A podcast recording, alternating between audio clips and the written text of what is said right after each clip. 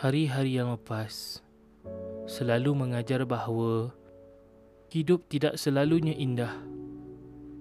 Semakin dewasa hidup kita semakin sulit. Hati pula mudah kecewa. Orang sekeliling pula kelihatan bahagia dengan hidup mereka. Menambah ragu pada diri sehingga yang datang adalah penat dan lelah. Tentu kamu jemu dengan semua ini. Kamu berhak untuk merasa seperti itu. Yang kelihatan bahagia biarkan dengan kehidupan mereka.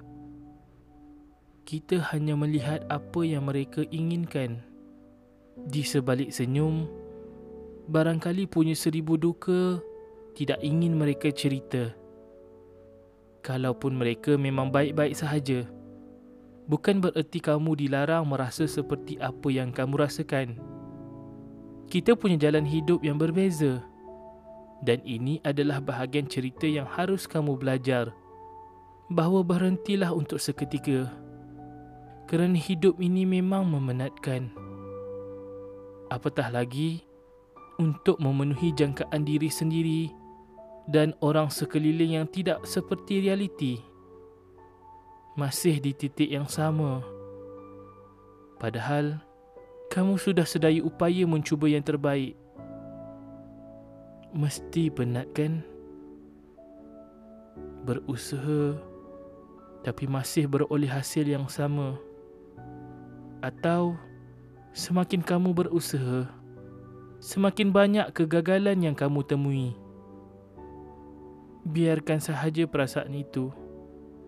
Kerana makin kuat kamu menyangkal, makin terasa penat beban yang kamu pikul. Tuhan tidak pernah sia-siakan pinta dari doamu itu. Kerana dia mahu kita selalu belajar doa hanya berjalan dengan usaha yang berterusan. Jangan terlalu keras ya, sama diri sendiri. Sesekali kamu berhak untuk merasakan apa sahaja yang kamu rasa.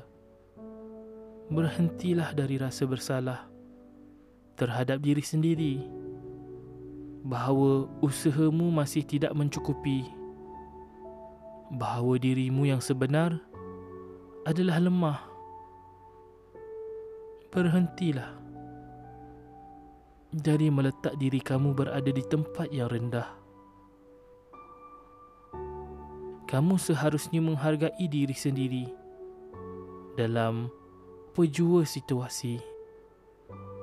Kita kan manusia selayaknya merasa semua ini. Rasa penat dan lelah bukanlah bermakna kita gagal.